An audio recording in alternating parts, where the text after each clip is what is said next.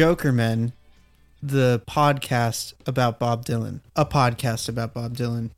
One of several, presumably, but yeah, uh, potentially Yeah, the best. There's some others, but I don't. I don't know. Are they really? How are they really? Are they podcasts about Bob Dylan in the way that this is? Uh, that's a good point. I feel like this is the one that really is a committing to the podcast as a form. Yeah, if Bob, uh, if Bob was going to listen to a podcast about himself, I'd, I'd like to think he would listen to ours. Yeah. He never would do that, I don't think. Definitely not. But you know, maybe he would think we're cool guys. Maybe. Um maybe. You and he could bond over your shared love of the Malibu Country Mart. maybe.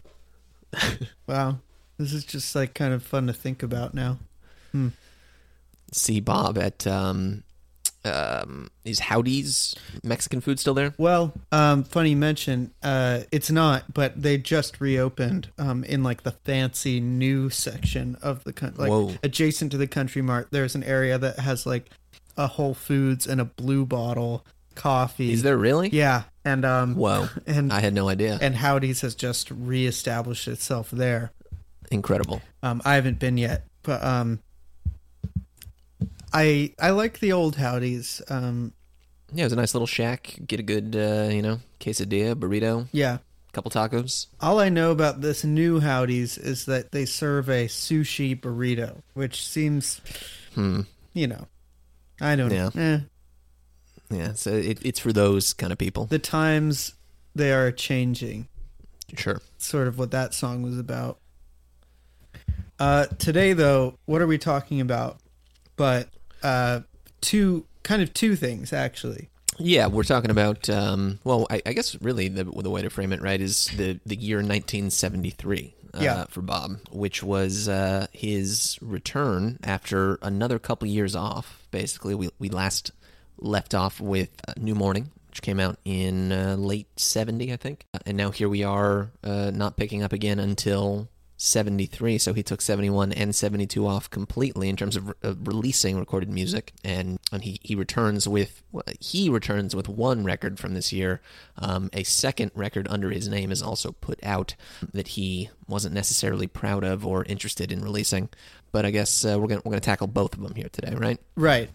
The two records in question being Pat Garrett and Billy the Kid, the soundtrack album for the film by Sam Peckinpah, in which Dylan appears briefly, and also Dylan, the 1973 release, which is um, somewhat an unofficial, it's sort of non canon. Dylan at this time briefly went to David Geffen's Asylum Records, left Columbia high and dry, and I think as a, a sort of feeble gesture to get back some of what they felt they lost there, they put out this slapdash collection of outtakes without Dylan's involvement at all called Dylan. And actually, in the non US version, it was called A, a, a Fool Such as I,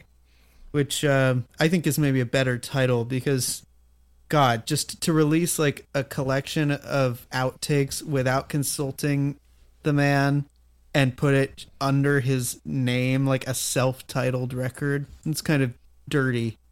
It- It's it's pretty funny. I mean, releasing releasing a record uh, as as a solo artist uh, that is just like your name, or, or in this case, like your last name. There, there's something sort of like definitive about that, like it im- implied in the decision to release a record that is just titled your name.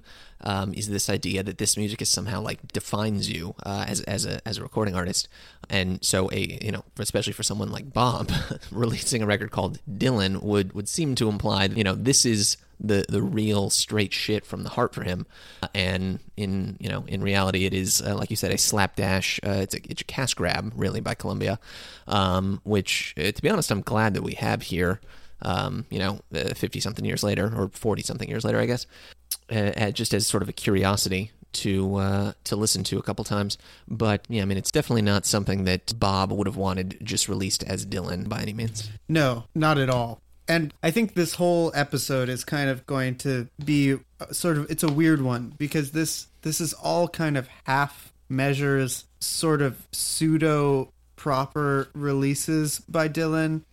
It's kind of like a ghost year of Dylan's career where like the vagaries of the early 70s just kind of have congealed briefly into a Dylan shaped ectoplasm but you're not really getting like you're not getting what you want. Yeah, by this time in 1973, I would assume that if you're a you know a real Dylan head, uh, you're you're jonesing for for a new hit, and um, you know you, you kind of have to make do with what you got. And uh, in 1973, uh, like we said, you get uh, you get a soundtrack record with technically four songs that have lyrics on them, but uh, really it's only two because it's one song recorded three times and then you also get a, a, collection of covers, some of which are not terribly compelling. I think it's it is interesting just to like think about this and situate it in time, right? Because like everything that we've talked about up until now has been part of like the initial Dylan's back phase, right? After um, after Blonde on Blonde, you got John Wesley Harding, and then you've got Nashville Skyline, Self Portrait, New Morning. After that initial, you know, uh, Dylan returns kind of time period, you know, he, he goes back into hibernating again with a several year break. And so 73, you know, he's not really back again.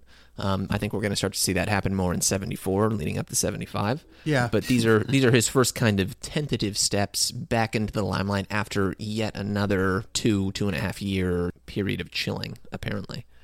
I think it's safe to say with the output that we're about to talk about that Dylan's return after the 60s, really, is officially rocky now. Right. This has not been a smooth landing for him into the 70s. I mean, right. New Morning coming so quickly after Self Portrait, and then a, another break, and then these two releases. One can't help but sort of fantasize about like how cool it would have been if Bob Dylan did uh, John Wesley Harding, let's say, and then was silent until Blood on the Tracks comes out. Like that would have been what everybody wanted. But of course, that's a fantasy, and the re- the real world, it's much messier and uh, more interesting than than that. It is, yeah. There are more uh, speed bumps and switchbacks along the way. We're not just jumping from one masterpiece to another like we had in 65, 66. I did think it was interesting as we're kind of setting up the context that we're discussing these albums in before we actually start talking about them to chat or, or like I, I looked at just some of the other records that came out in 73 because by now we're like we're aging into that kind of quote unquote golden period for classic rock releases where uh, every year has got some sort of uh, titanic genre defining release in it if not multiple. And so you know it's, it's just I, I found it kind of interesting to think about like what what Bob is doing here in 73 in the context of the greater kind of pop rock uh, recorded music scene at large. And so just a couple a couple other 73 records uh, that are, you know, occupy hallowed places or, or some of them ha- more hallowed than others in the canon. Berlin, Lou Reed. Right a, a challenging uh, Lou record, sort of, but uh, Lou Reed's "Blood on the Tracks," you could say. Yeah, I mean, definitely a, a, a significant effort from him, right? Uh, Absolutely, coming on the heels of Transformer, also uh, sort of a fuck you to whatever kind of commercial success he might have gotten off of that. Countdown to Ecstasy, Steely Dan, uh, Paris 1919, John Cale, Future Days, Can. Future Day. I was just about to say that the thing that really blows my mind when we're talking about Pat Garrett and Billy the Kid and Dylan coming out in 73 is just also acknowledging that Future Days by Can came out that year. Yeah. It, it's like last night I was actually reading up on uh, the recent birthday of the oldest uh, tortoise in the world. He's 188 years old. His name is Jonathan. I saw and, some posts uh, about that today. It just like you read something like that and it totally messes with your idea of time and what what how things can be going on simultaneously.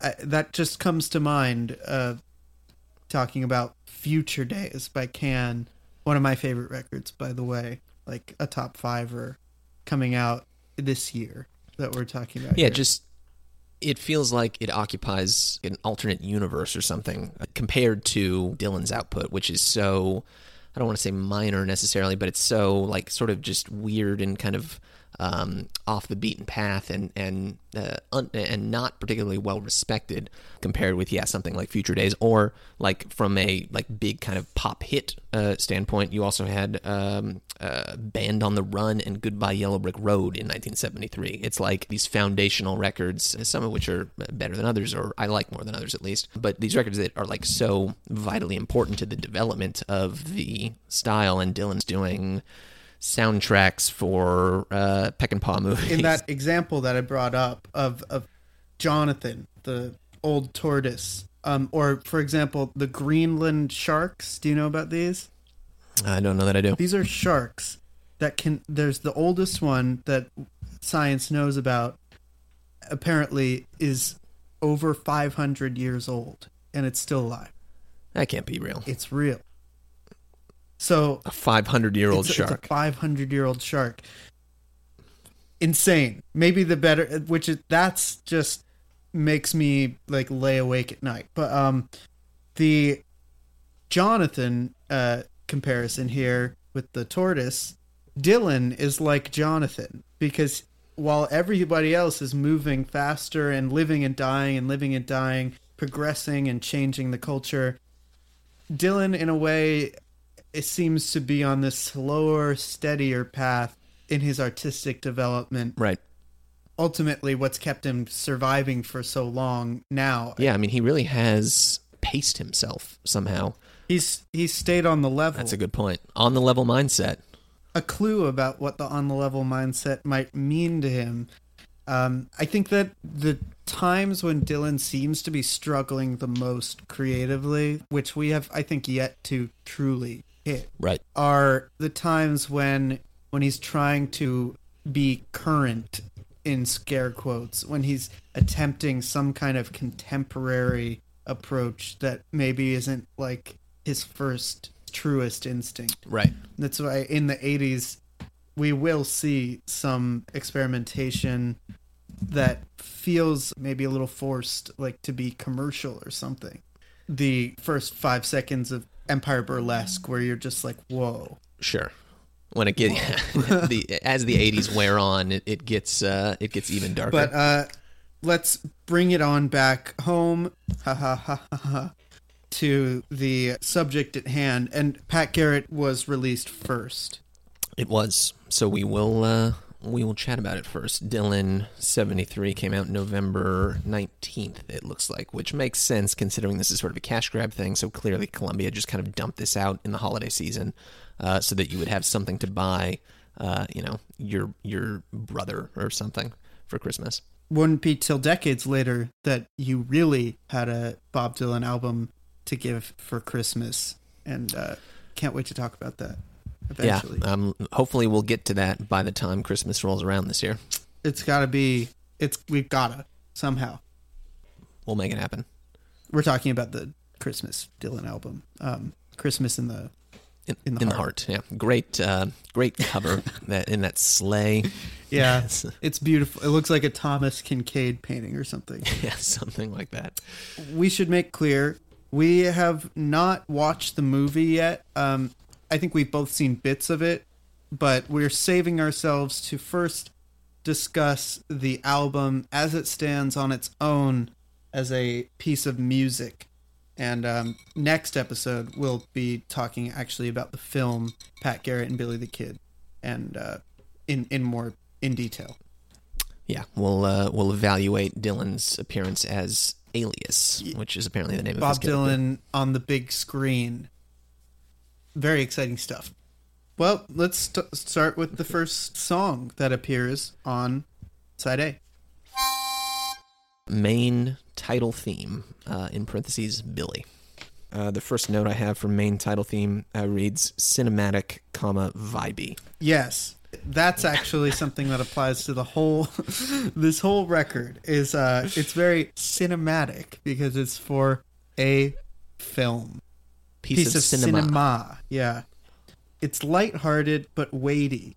The vibe I, I wrote is sort of just like ain't ain't life crazy, That's sort of the feeling I got. Like you're wearily pressing on, strumming along. It's very simple, sort of western tinged. Uh, of course, the movie's a western instrumentation.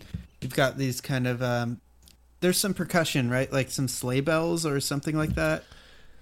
Yeah, I'm looking at the liner notes on uh, our, our favorite resource, bobdylan.com. That's apparently a tambourine Right. that we're hearing. The classic instrument, tambourine, and guitar, and bass, and um, it really has a a feeling of sort of waking up in the morning in the west, and um, going, who, what am I going to do today? Uh, yeah, it's uh, yeah, upbeat and and uh, kind of a nice opener to the to the record, I guess. Uh, it sets it sets the theme for the several Billy tracks that will follow uh, that have lyrics. Right, it's the same. Right. Um, um, uh, uh, what's what's the right term? It's the same like uh, theme, I guess. But yeah, it's the theme of the yeah. yeah theme this happens in a lot of soundtracks one central theme set like in the long goodbye another great 70s movie you've got the title track the long goodbye actually written by john williams um, believe it or not Oh, then all these sort of instrumental variations on that song right. variations on a theme. And uh, in this one, this this flick, the theme is Billy the Kid. He's the main character. Uh, Pat Garrett is the other main character.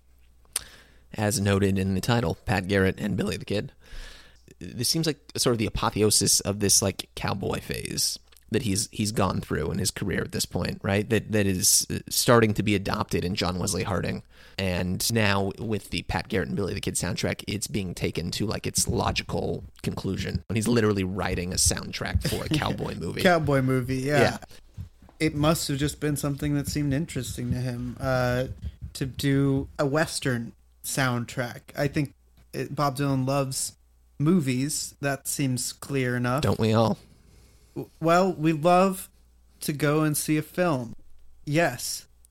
So you can picture Bo- Bob Dylan having a western movie on. Apparently he he was introduced to Peckinpah his films through The Wild Bunch and was was very impressed by it. From what I saw, Dylan was just like saw him in some sort of context and played him a song, um, and like one song basically as as Peckinpah was gearing up to make the movie, and he offered him like the opportunity to record the soundtrack and be in the movie on the spot. And a couple of weeks or a month or something later, Dylan moved down to Mexico for a couple months and acted there. Right. And then he actually recorded the soundtrack after the after he had done the acting. So it wasn't it wasn't the kind of thing where he came to Peckinpah with this music already written and you know kind of uh, already formulated. He just kind of got looped in, roped into whatever was going on, and then backfilled um, basically, um, and made uh, made the, made the music up after he had had his opportunity to star on the silver screen To not quite to, to, be- show up yeah, on the silver screen to Right. show up in a couple scenes. But uh, yeah, I mean, he he must have enjoyed getting the opportunity to wear a cowboy hat yes. Yes. and hang out in Mexico. And um, I, you know, we haven't seen the movie yet, but maybe he rides a horse at some point. I'm not sure if he does. You know, I'm sure there was a horse. I'm sure there was a horse around. Well, there that's true. That's for sure. Because yeah, absolutely. There was a horse. I saw some of the movie, but you know. I think we can just move along. Cantina theme, yeah, yet another theme. Uh, this one is for, Star Wars. This is from the Star Wars movie, the cantina scene, the famous scene yes, where you have um, Bob Dylan and all the different types of space c- creatures. Are you aware of what uh, the style of music that the Cantina band in Star Wars is playing is called? No. It's pretty. It's a pretty good one. Uh, it's called Jizz. Really? Yeah, I'm not. I'm not joking. Is that are you talking about like Star Wars canon? Star Wars canon, yes. The the style of music being played in the Mos Eisley Cantina by those like thumb looking things with the beady black eyes is called close to jazz, uh, but instead of They- jazz, jizz. They they. You think they look like thumbs? Yeah, right. I mean, in my mind, at least. I always thought they look a lot more like the head of a penis. Well, I guess that would that would bear that would bear things out with the uh, style of music that they were playing, right? I think they I think the band was literally called Jizz Wailers. Are you kidding? I'm looking at pictures of these guys right now. They just look like a bunch of dicks. They look like Yeah. circumcised penises in black Nehru jackets. Um, Anyway, uh, that was. I hate Star Wars. the uh, this song is the Cantina theme in parentheses. Working for working the law. for the law. I wrote um, bongos. There's bongos, yeah, for sure. yeah, um, yeah. I mean, uh, I don't know. It's it's it's hard to have a, a deep sort of evaluation for these sort of um, sketches. I would say um, of these these tracks like this, especially for a guy like Bob, who, as as we're all aware, is is so noted for his lyrics.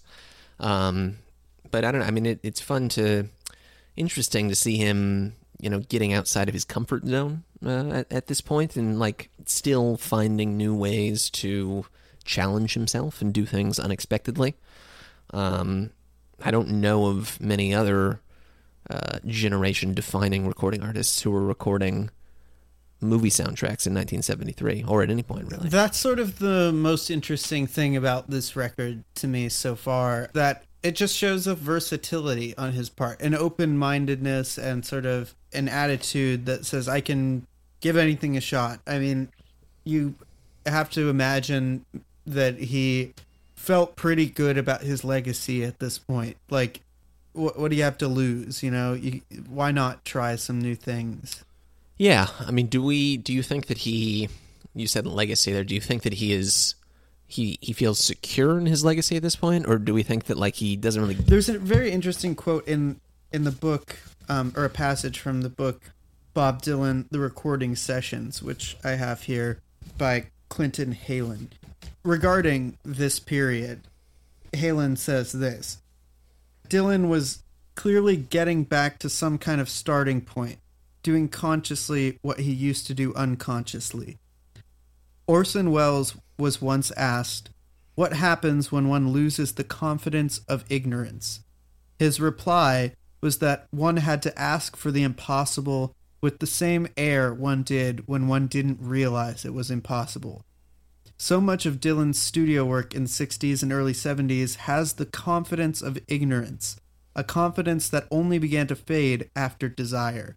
I think uh, that's an interesting way to think about Dylan in this period is that he still has the confidence of ignorance, that he's still just barreling on, going from the next move to the next move, maybe not thinking or worrying himself too much about his legacy, is maybe the conclusion we could draw from that.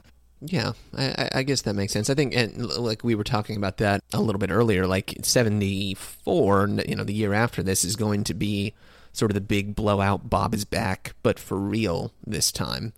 Um, with that, like before the flood tour and record that was explicitly, you know, we'll talk about this when we actually talk about it, but it was explicitly kind of geared as like, you know, here's Bob, he's playing the hits that you know and love. A real three star performance. A real three star, yes. But yeah, before the flood uh, is, we'll get to that. But, ooh baby, what a hot, hot live record. It's really, uh, really interesting, I would say. Uh, But yeah, I mean, so before we before we get to that, like I think you just mentioned uh, in the quote from the book, this is him uh, returning to you know some sort of uh, starting point, um, and it's obviously not anything terribly significant in the overall context of what he's recorded, you know, what he had recorded before this and what he would come to record after it.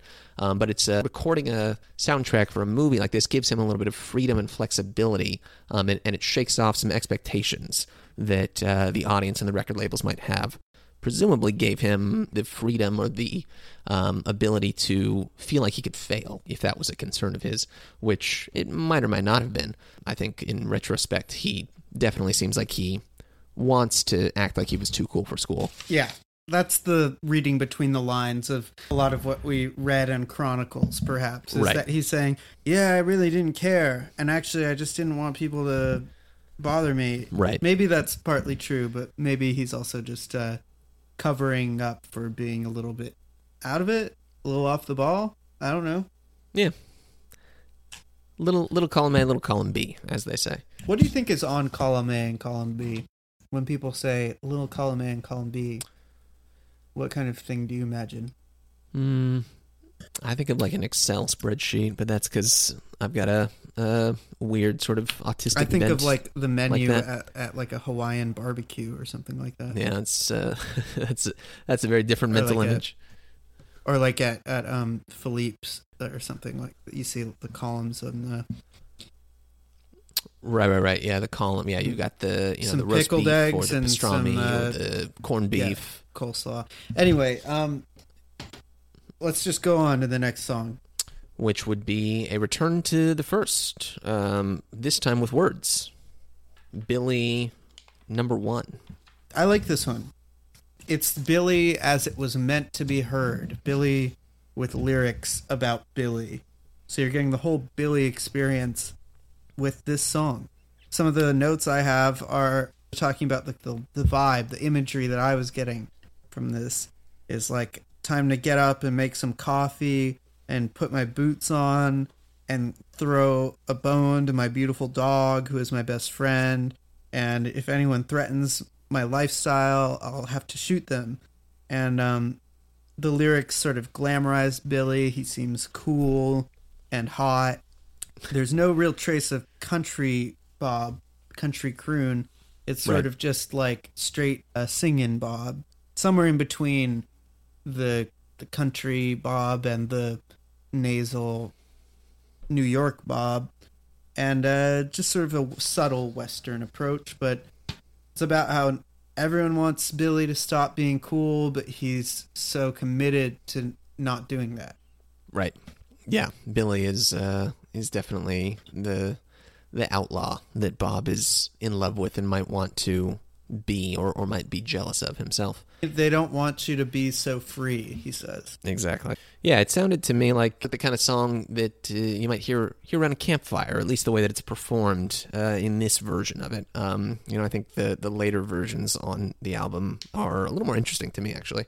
But we'll get to those at some point. This is just kind of a very straight ahead. Bob's Bob's sitting down out there on the range at the end of a long day under the sun with his hat pulled down lower over his eyes, and whips out the guitar, and he's going to tell you he's going to tell you the tale of Billy. On that note, I, I think we can just sort of smoothly let the night fall now that your hat's slouched down, and then you're at the bunkhouse, which is the next song. And I feel like this one is a real night under the stars in the west vibe. The desert air is, is cold. You hear whatever desert animals are in the, the distance. You can almost hear the wood crackling from the fire in this song and actually at 33 seconds there's uh, somebody coughing I, I heard that earlier today. Yeah, I, I, I for some reason I, I never picked up on that before, but yeah, it, it was like uh, it, it it it sure enough is there, which you know I, I guess that that illustrates the uh, attention to detail or or uh, fidelity concerns that or lack thereof that were applied to these recording sessions. this this has a sort of lived in feel the last song billy number one has some line about like staying up and dealing cards at the hacienda Mhm. and I, I imagine this cut to this song then you're at the hacienda and the, the cards are being dealt and people are drinking whiskey and sort of a calm boys night Right. Yeah. Boys. Uh, the boys are out on on on the town or on on Main Street. coughing There. yeah. Uh, there, there's a nice sort of uh, chiming uh, thing going on with the two guitars. Um, it's it's it's fun. It's fine. It uh, it it does what it sets out to do. It's called the bunkhouse theme. It sounds like a theme that would play over a scene of a movie that takes place in a bunkhouse, which I'm presuming we will get to see for ourselves when we watch the movie. I'm so excited to see the bunkhouse. But what what's a what's some place that might be near a bunkhouse? Uh, well, maybe a river. I was hoping you'd say that because number five is the river theme. There you go. So this has la la la type vocals on it. Um, the the classic la la la sound that we all know and love. yes, and so by that, of course, I mean la la la. The, literally the onomatopoetic onomatope, onomatopoeia. Something like that. I wrote that this is a super low key chiller. You get a slight foretaste, I think, of knocking on heaven's door. Sort of like an all the tired horse core type of vibe.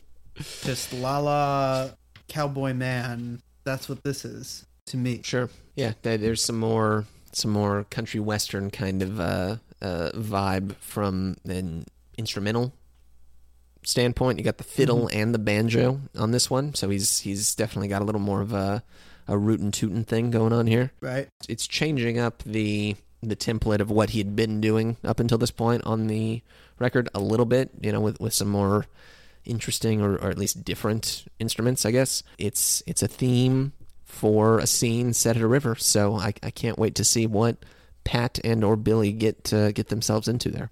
Is it a good time? Is it a bad time? Does one of them swing on a rope and go into the river and then go ha ha ha ha and splash the other? Um, is it that kind of movie?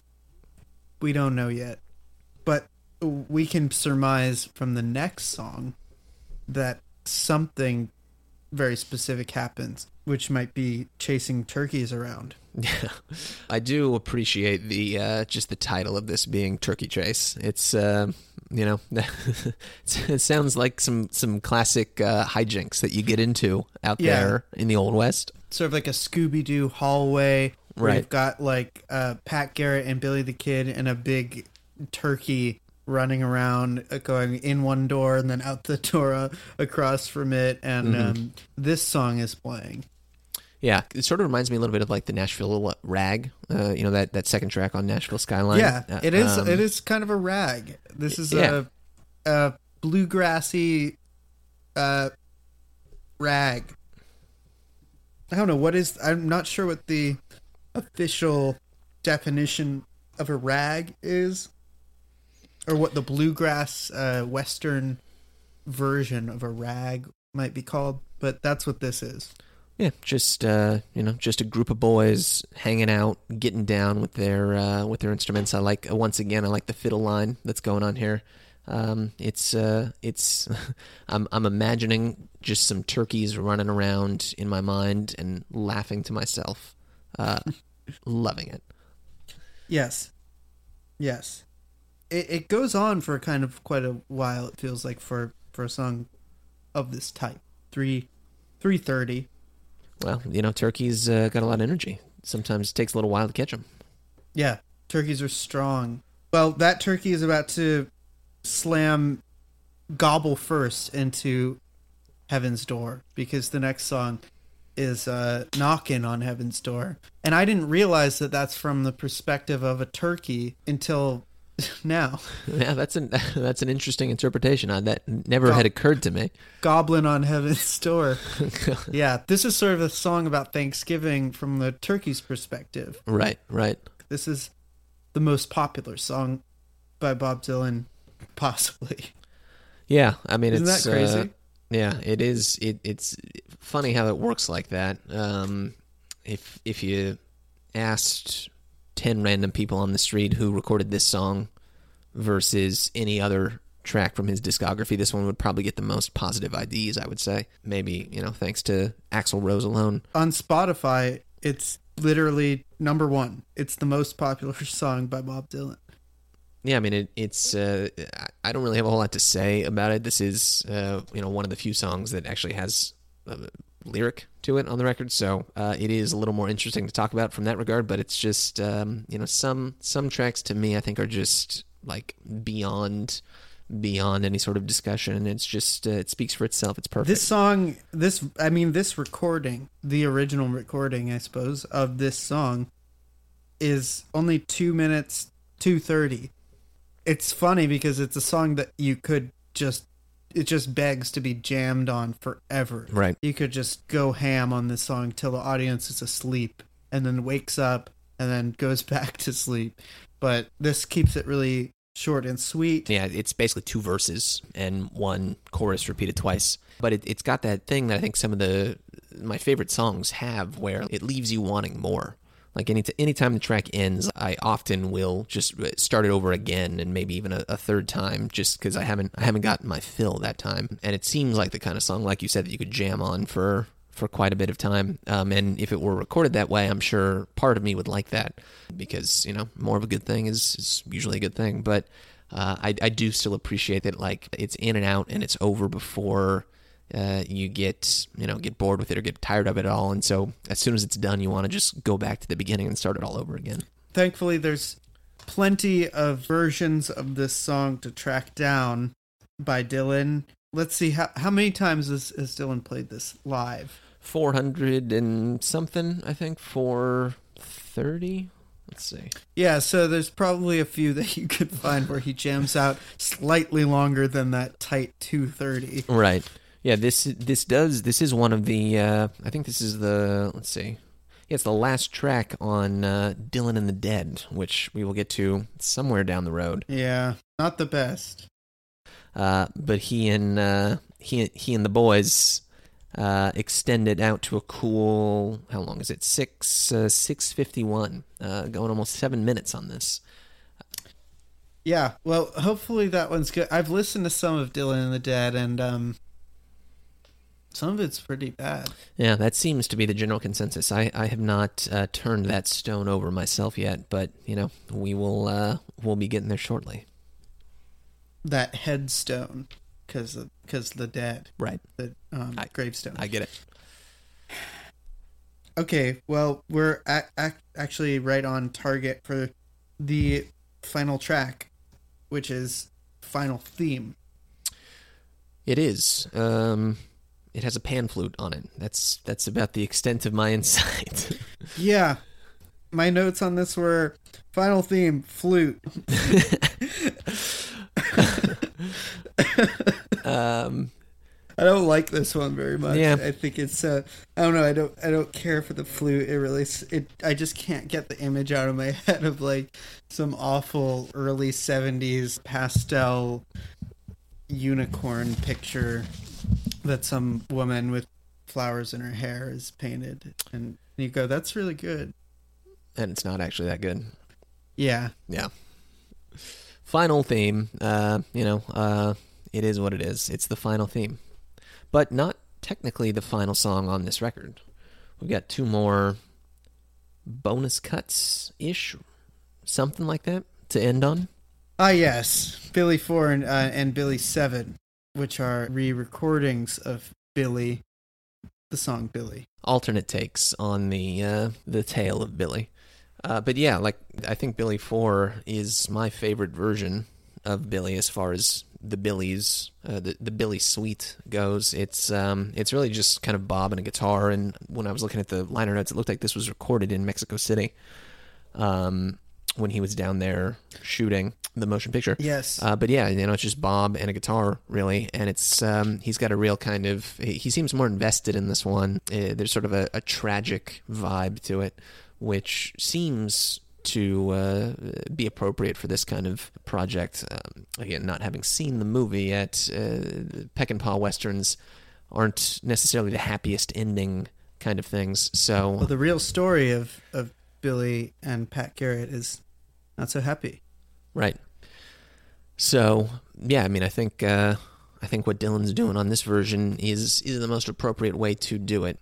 He's got just more of kind of an emotive sound. Some different lyrics too. He's tweaked. The lyrics are a little tweaked. It seems. Yeah, it goes on for a little bit longer. I think there's more. There's more going on, um, or just further kind of verses. Guns across the river, about to pound you. He says. Yes. Very Freudian imagery.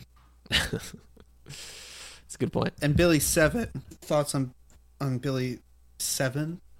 Billy Seven, yeah, it's uh, this is more of a sort of a dirge. I think it's slower paced, only a couple minutes, and it's kind of cut off in the middle. Uh, he only gets like halfway through the track, uh, at least in terms of the lyrics. Again, you know, kind of an interesting take on this version, but it doesn't do quite as much for me as Billy Four coming on the heels. Mm-hmm. Well, I'm excited to see the film, and I think we'll have more to say maybe about the music and how it relates to the film because it's hard to judge a soundtrack on its own sometimes.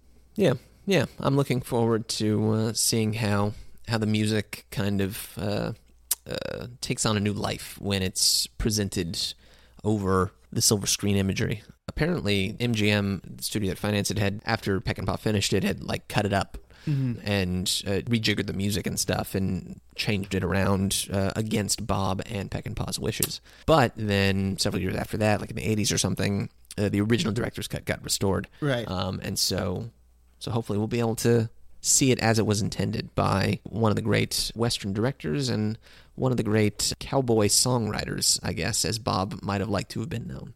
Are we going to watch the director's cut though? I don't know.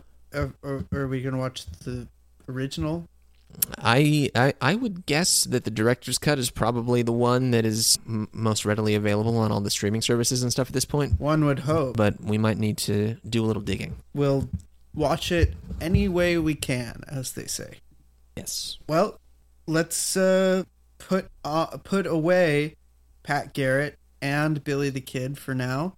Flip through our records and our LPs and pull out the very ugly cover of Dylan, 1973. I think the color cover is actually kind of cool. Is it cool to you? I think it is. It's like you know, got kind of a weird, like psychedelic uh, coloration of this like profile shot of Dylan, and then there's like a weird kind of like metallic or like Yeah, it's like shiny curtain in the background. It's like metallic goo, and then Dylan's face looks like sort of striped with colors, like like there's a, a sort of reddish orange and a yellow and a purple and a dark purple. You know, classic like ugly '70s colors. It's a weird cover for sure. It is a weird cover, and uh, again, it seems to reflect the complete absence of Bob's artistic input in this record that was put out under his name. Because if we compare this to some of his other covers that came out in this uh, this same kind of time frame, uh, both before it, Self Portrait, for instance, and then after it, Planet Waves. Um, this, Right. uh, this this does Yeah. not fit in necessarily. No, no. I mean, it's funny to imagine Dylan being upset that this comes out and it doesn't also have a weird rudimentary hand drawn doodle on it. Like that was just what he wanted his his 70s albums to be at this point is like especially the Planet Waves cover. I remember the first time I even discovered that I was just like this is the cover of a Bob Dylan album. I think the Planet Waves cover. I I, I love we- I, I love it too. I we we talked a little bit about the self portrait cover when we were talking about that, and I was uh you know a little flippant about the quality of the painting that was going on there. I'm but a big fan. the Planet Waves cover, I think, is a masterpiece. Yeah, both are really cool. I have no idea what it is. It's just like sort of g- like weird, gloopy figures, and it says "Moon Glow" on it. Moon glow, yeah. Damn. It uh, it seems like it's just Dylan and a couple members of the band, maybe uh, Levon Helm or something, just vibing Yeah. in this uh, this weird cubist, Pla- uh, something like that. Anyways, uh, we'll get to Planet Waves shortly. I can't wait for that one. For now, we're talking about Dylan, or as it was known in the UK and elsewhere, "A Fool Such as I." Yes, uh, off of one of the tracks uh, that uh, that appears on the record. I guess. Uh, what do you think? Should, we should we spend like a full uh, amount of time talking about this record, or is it something that we want to kind of, in in the spirit of it being a slapdash piece of shit, buzz through as best we can? Let's buzz through as quick as we can. All right. Let's just talk about each song briefly. But I'll first off start off by just saying that this is one of the most hated records uh, Dylan ever was associated with. People hate it. And I didn't find it uh hateable, honestly. Listening to it, I like couldn't bring myself to feel hate toward any of this. It's so benign. Yeah, um, I, I think that that probably has something to do with the, you know our perspective on it versus the perspective of reviewers at the time. Um, you know, because uh, the story of the record was was known and understood, um, so people understood that this was coming out on Columbia against Bob's wishes uh, without any of his input, and so just based on that alone, if you are a rock critic in 1973, you're going to be kind of predisposed against this the the, the label Fat Cats just sweeping up some of Dylan's um, tossed off, discarded material and repackaging it to make money, basically. So, like in in that kind of context, yeah, like uh, absolutely, I would also hate this record because uh, how how dare you take the Bard's material and just use it to uh, line your pockets? But here in 2020, divorced from that context, yeah, I, I, I agree. It's it's uh, it's benign at worst. I actually kind of like some of the tracks even. Me too. It feels like the third side of self portrait to me, basically, which is basically what it is. You know, it's funny that Dylan was even like upset in a way about Columbia putting this out without his consent because as we've discussed on previous episodes, even New Morning was set to just be another self-portrait type record where he was going to like put some of these on there. We talked about on New Morning that one of the original track listings for that record included Mr. Bojangles and Ira Hayes that show up here. It's like, okay, maybe you're just pissed that you didn't get to pick the cover and like do a doodle. But uh they uh ended up coming out anyway, but uh let's begin uh, just to get through this as quickly and um, thoroughly as it deserves with Lily of the West, which I thought sounded like it could have been on John Wesley Harding actually. It's um, it, it's a little more rollicking, I would say, and it's it's a little more sort of involved uh, and flashy than stuff on John Wesley Harding. But uh, I see what you mean. It, it does kind of fit in that that vibe in terms of the subject matter. I think this is like a is this one of the traditional songs or is this a cover of some other pop song? Do you know? Lily of the West is a traditional Irish folk song uh, best known today as an American folk song. So, yeah, there you go. It reminded me a little of "As I Went Out One Morning," but with kind of a faster clip, a little bit more of a energy. Actually, it's got a good uh, a good amount of of chutzpah. yeah, say. and it uh, this is the first appearance uh, of what we'll get throughout the entire record, which is um, this uh, these uh, backing vocals from a choir of women who appeared, presumably the same women who sang on like All the Tired Horses, right? Um, Maybe. And a couple of those self portrait songs, cause, since these all came from the same sessions. Um, yeah, no, presumably yeah. yes. But yeah, I, I think it, it lends uh, it lends a nice feeling to some of these tracks. It's a it's a it's a unique kind of sound. I think that he clearly didn't really stick with uh, going forward into the future. Um, and is a bit of an extension of what happened on Self Portrait, but more concentrated since it's all this kind of cover um, uh, these these cover versions of other well known songs. Um, yeah, it's it's it's a fun track. It's one of one of not maybe not the best song on this record, but also certainly far from the worst. Next one, I can't help uh, falling in love with you. Um, obviously, everyone knows this song. Take my hand, take my whole life. To, Yeah. You know. That's pretty good. It's got a really nice little trilling organ on Mhm. here. We got cover mode Dylan just in full effect. The Nashville croon is back, baby. And uh, I actually really like the Spanish guitar style solo. Um, and there's actually a little descending organ bit that uh, sounds kind of like just like a woman, which I thought was sort of Yeah, that's a good point. Um, yeah, I mean eh, this this one for me, I think is not not terribly compelling. It, it, it's uh, it's a little tossed off sounding, at least in terms of the vocal. His vocal yeah, performance. it doesn't yeah. really sound like his heart's in it. But again, like these these were all sounded uh, these were all like warm up tracks basically that he was cutting in the studio just to like kind of get in the zone when he Mhm. was recording other stuff. So uh, we can't we can't fault him for not being into it because he you know he he wasn't into it and he he knew it. Yeah. Nowhere is that more clear than the next track, Sarah Jane. if anything sounds like a warm up, it's this one. My only note was la la la la la la la la la la la. Yep, the the return of Um, the la la las that we're all uh, but- so familiar with. This is also a cover of an old old uh an old bluegrass tune actually.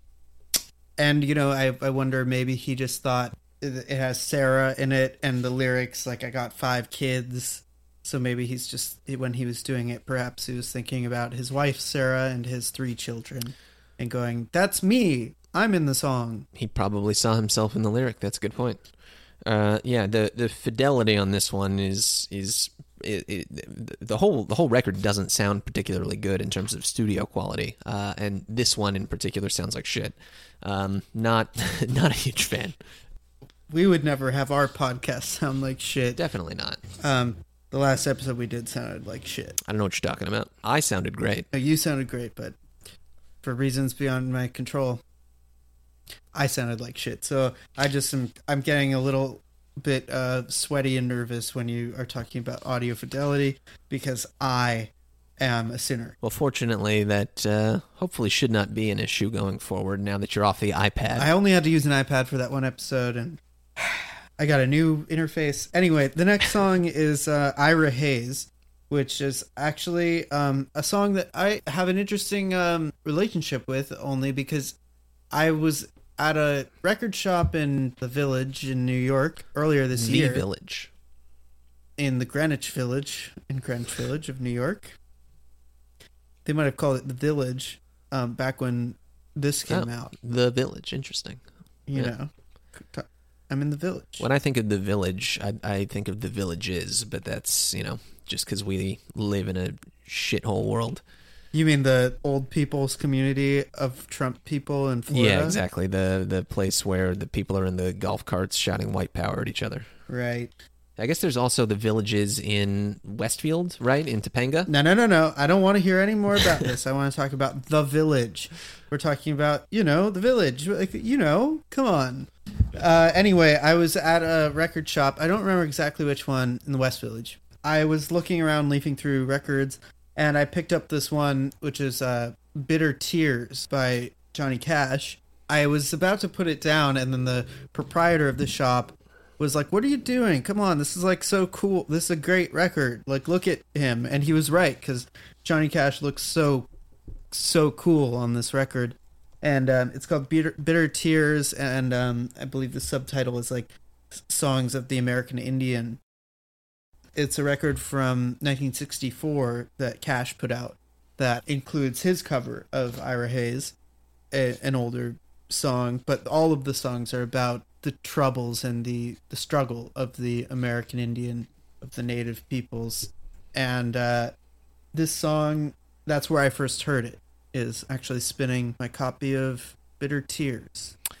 Yeah, I uh, have just become aware uh, recently that Johnny Cash recorded that version of this track also, which uh, I do want to give a spin a couple times. Uh, but I mean, uh, the the Dylan version, I think this is this is probably my favorite track on the um, on the record. Um, it's uh, it's moody, it's passionate. Bob has got a it, it, as as disinvested or an uninvested as he sounds on "Can't Help Falling in Love" and some of the other tracks that we'll get to in a second. Um, he he does sound very very into this one. Um, it's sort of a return to that protest singer thing that he was doing, you know, at the beginning of his career. Um, I mean, it it seems like the exact type of song, like uh, "The Lonesome Death of Hattie Carroll." It couldn't be more relevant to today. Yeah. To, uh, talking about an individual, someone who was failed by society, or in some cases, straight up murdered. In this case, it's about Ira Hayes, who was one of the six soldiers who um, raised the flag at Iwo Jima in uh, Japan in the Pacific theater of World War II, and suffered PTSD after the war and descended into alcoholism and um, died of of exposure to the elements and alcohol poisoning. Um, in this song, says he died in two inches of water in a ditch, uh, drowned. So yeah, uh, Dylan's always had a sympathy in his heart for for individuals who are sort of the victims of their of their country that doesn't respect and support their lives. yeah, yeah. Bob is a Bob's a guy who is concerned about the little man. You know, you can see that going back to the very beginning. I always think of that. There, there's a shot of him in "Don't Look Back" where he's playing an acoustic guitar in like a farm or like a field somewhere, and he's surrounded by several black men uh, in overalls or something. Um, and it's a very striking kind of image, clearly, obviously set up for uh, the recording, him aligning himself with uh, with vulnerable communities. But um, yeah, th- this song is in that in that same uh, in that same vein. Drunken Ira Hayes, very tragic figure, another victim of American empire and uh, racism, basically. And it's great to hear Bob paying tribute to someone like that. Yeah, I think there's a, there's a nice quote uh, about him. On February 2nd, 1955, Hayes was buried at Arlington National Cemetery. At the funeral of fellow flag raiser Rene Gag- Gagnon, Gagnon, Gagnon. I don't know how to say his name. I'm not French. Said of him, let's say he had a little dream in his heart that someday the Indian would be like the white man, be able to walk all over the United States. Mm. It's a poignant epitaph for Ira Hayes. Also, the cover of Bitter Tears by Johnny Cash, who I believe does have some Native American ancestry. That's partly why he wanted to make that record. Is um, one of the coolest fucking album covers I've ever seen. It's pretty cool looking. I agree. And this next song also kind of got to me. It's another cover about a sort of down on his luck individual, Mr. Bojangles. This one got to you? Yeah, um, I found it to be kind of a melancholy song, like maybe the real life counterpart to the fanciful Tambourine Man.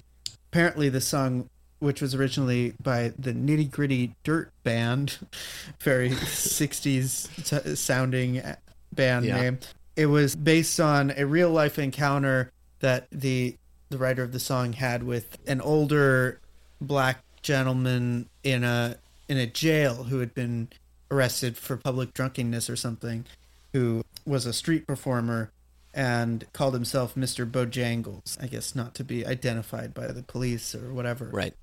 And apparently they got on the topic talking to this guy about his dog who passed away and the, the conversation became very heavy and to lighten the mood they asked him to do a, a dance and he did a tap dance number there in the jail and um, this song is about him This that is uh, that is the context, I guess. It, it I'm not a huge fan of this one, gotta say. I don't know. It's just but it's so poignant yeah. Uh, I, I I I do appreciate the uh, the story and and the uh, emotion invested in it, but I don't know. the The recording just is weird. The pacing is is kind of off to me. This this one. I'm glad that he cut it off New Morning because uh, as as compromised as that record already was, it would have been even more compromised if this was on it.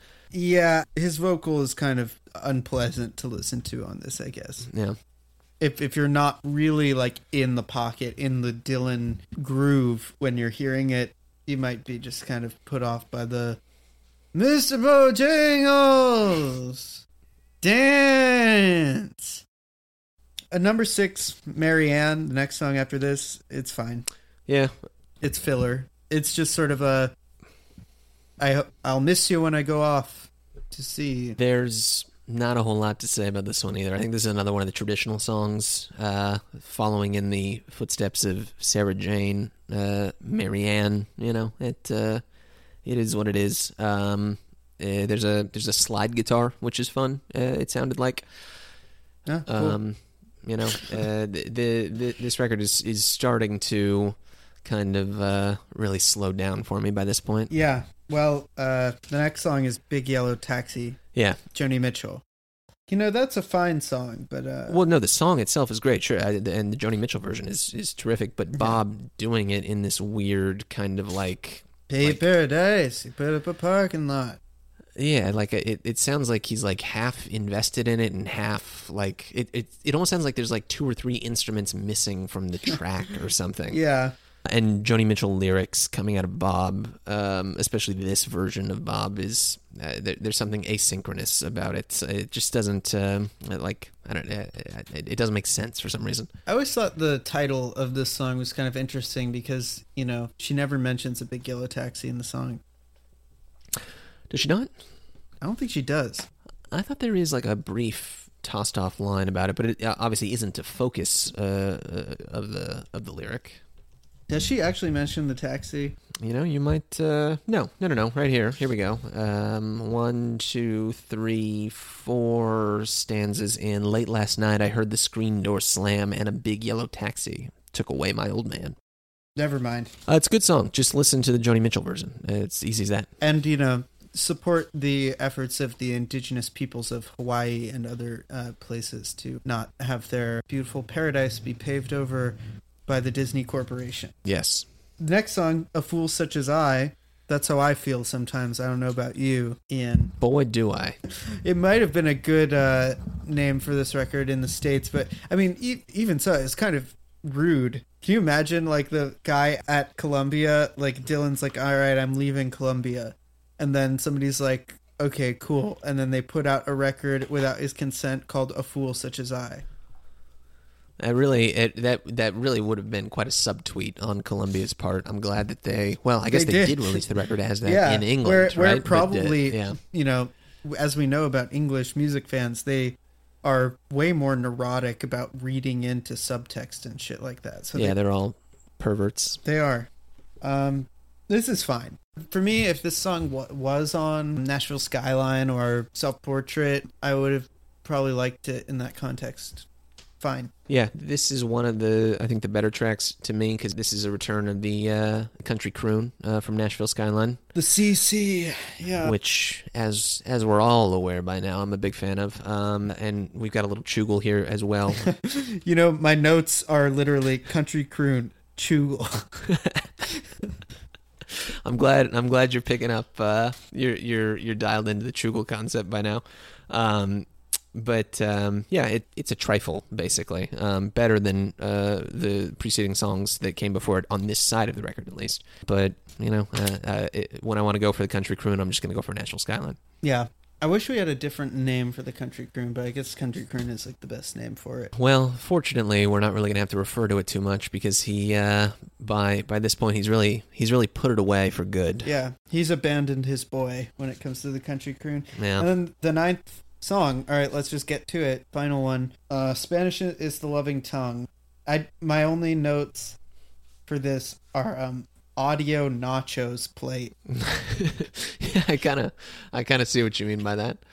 I, I do, I do like the way that the song kind of kicks into this kind of hammed up, almost like campy uh, version of itself halfway through, and, we've got some more la la las uh, here as well.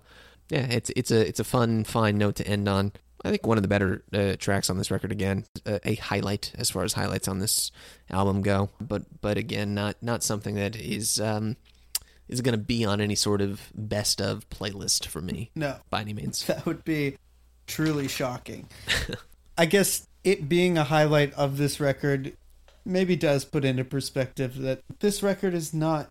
I don't know. It just almost doesn't even count, really, in my book. Like it's not canon. I think a main part of of our angle for this whole podcast is um talking about these records as they are to the ear to the the experience of of seeing these records as articles that were put out by Bob Dylan and taking them on their own terms as such. Hmm.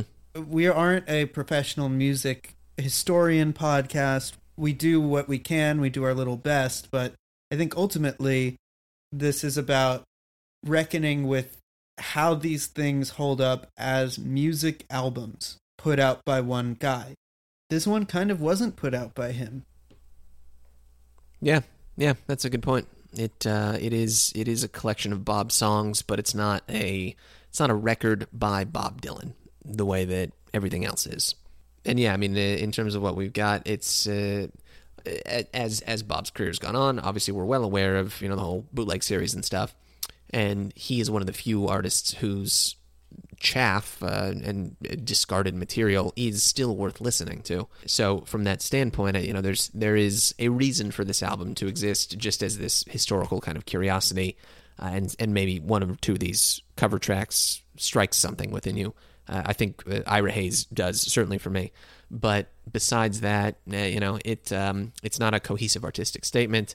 Um, it's not uh, an interesting sort of snapshot of any unknown period in his career because, again, th- these are all just cutting room demos from the um, self portrait sessions and New Morning. And um, yeah, it, it's just it, it's inconsequential at the end of the day. Yeah, you you basically said it. That's that's 1973 for old Bob. Uh, so things are about to get a lot more interesting. I think um, we've definitely uh, gone through a bit of a, a, a valley in terms of the peaks and valleys of Bob's career over the la- these last couple weeks. These two records, it really is just sort of sniffing the panties. You're just like, like where is Bob? He's he's not fully present with you. We have some things to look forward to though, because the next album, Planet Waves, is uh, really where it starts to get real. Er. Yes.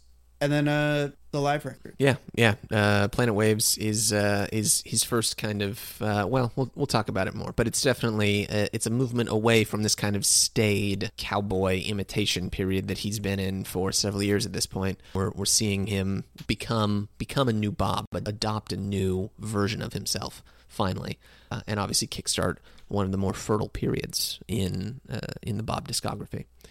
Before we go, uh, how many stars for um, Pat Garrett and for Dylan seventy three?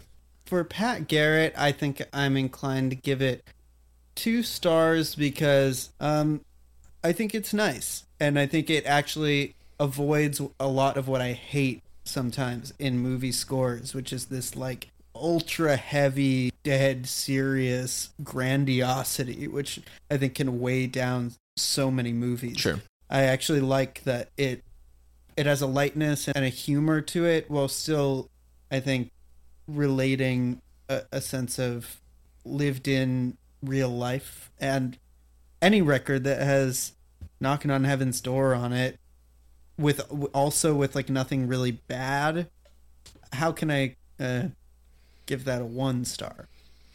That's fair. So that's two for me on that one, and you know I give Dylan. I can't, I don't. I feel like I can't give it a star because I don't think that it counts. Wow. So the rare, the rare no star.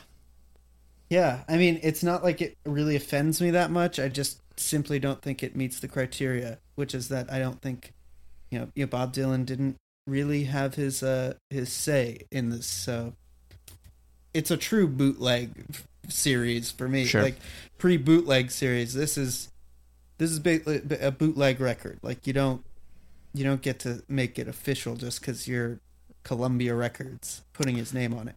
Yeah, that's a good point. So yeah, from that uh, that standpoint, I guess Dylan seventy three isn't even it, it, gets an incomplete uh, and not applicable in terms of the rating. For me, uh, Pat Garrett, as much as I would like to give it a two, uh, it's going to have to get a one.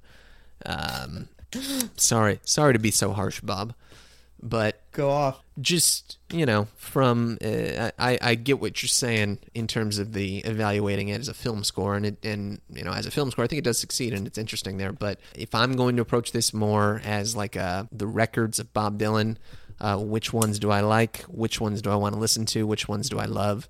You know, this one, despite Heaven's Door being there as an unimpeachable classic touchstone there in the middle, you know, there's there's just not a whole lot else to keep my interest, unfortunately. So, as a single, Heaven's Door, three stars, no question. As a record, as a cohesive artistic statement, gonna have to gonna have to go with the one.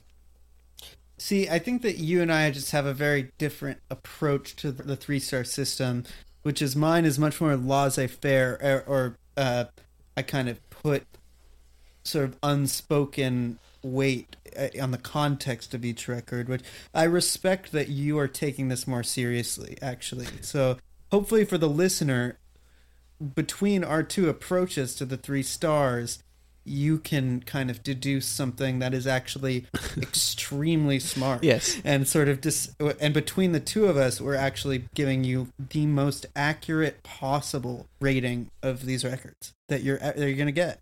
If you can if you can synthesize uh, the opinions of two dumb guys, um, then that will create uh, one opinion of one smart guy. one one man of average intelligence. yeah. Uh, well, thank you for listening, um, and I hope you come back next time for the sci-fi album Planet Waves. Moon glow, baby. Moonglow.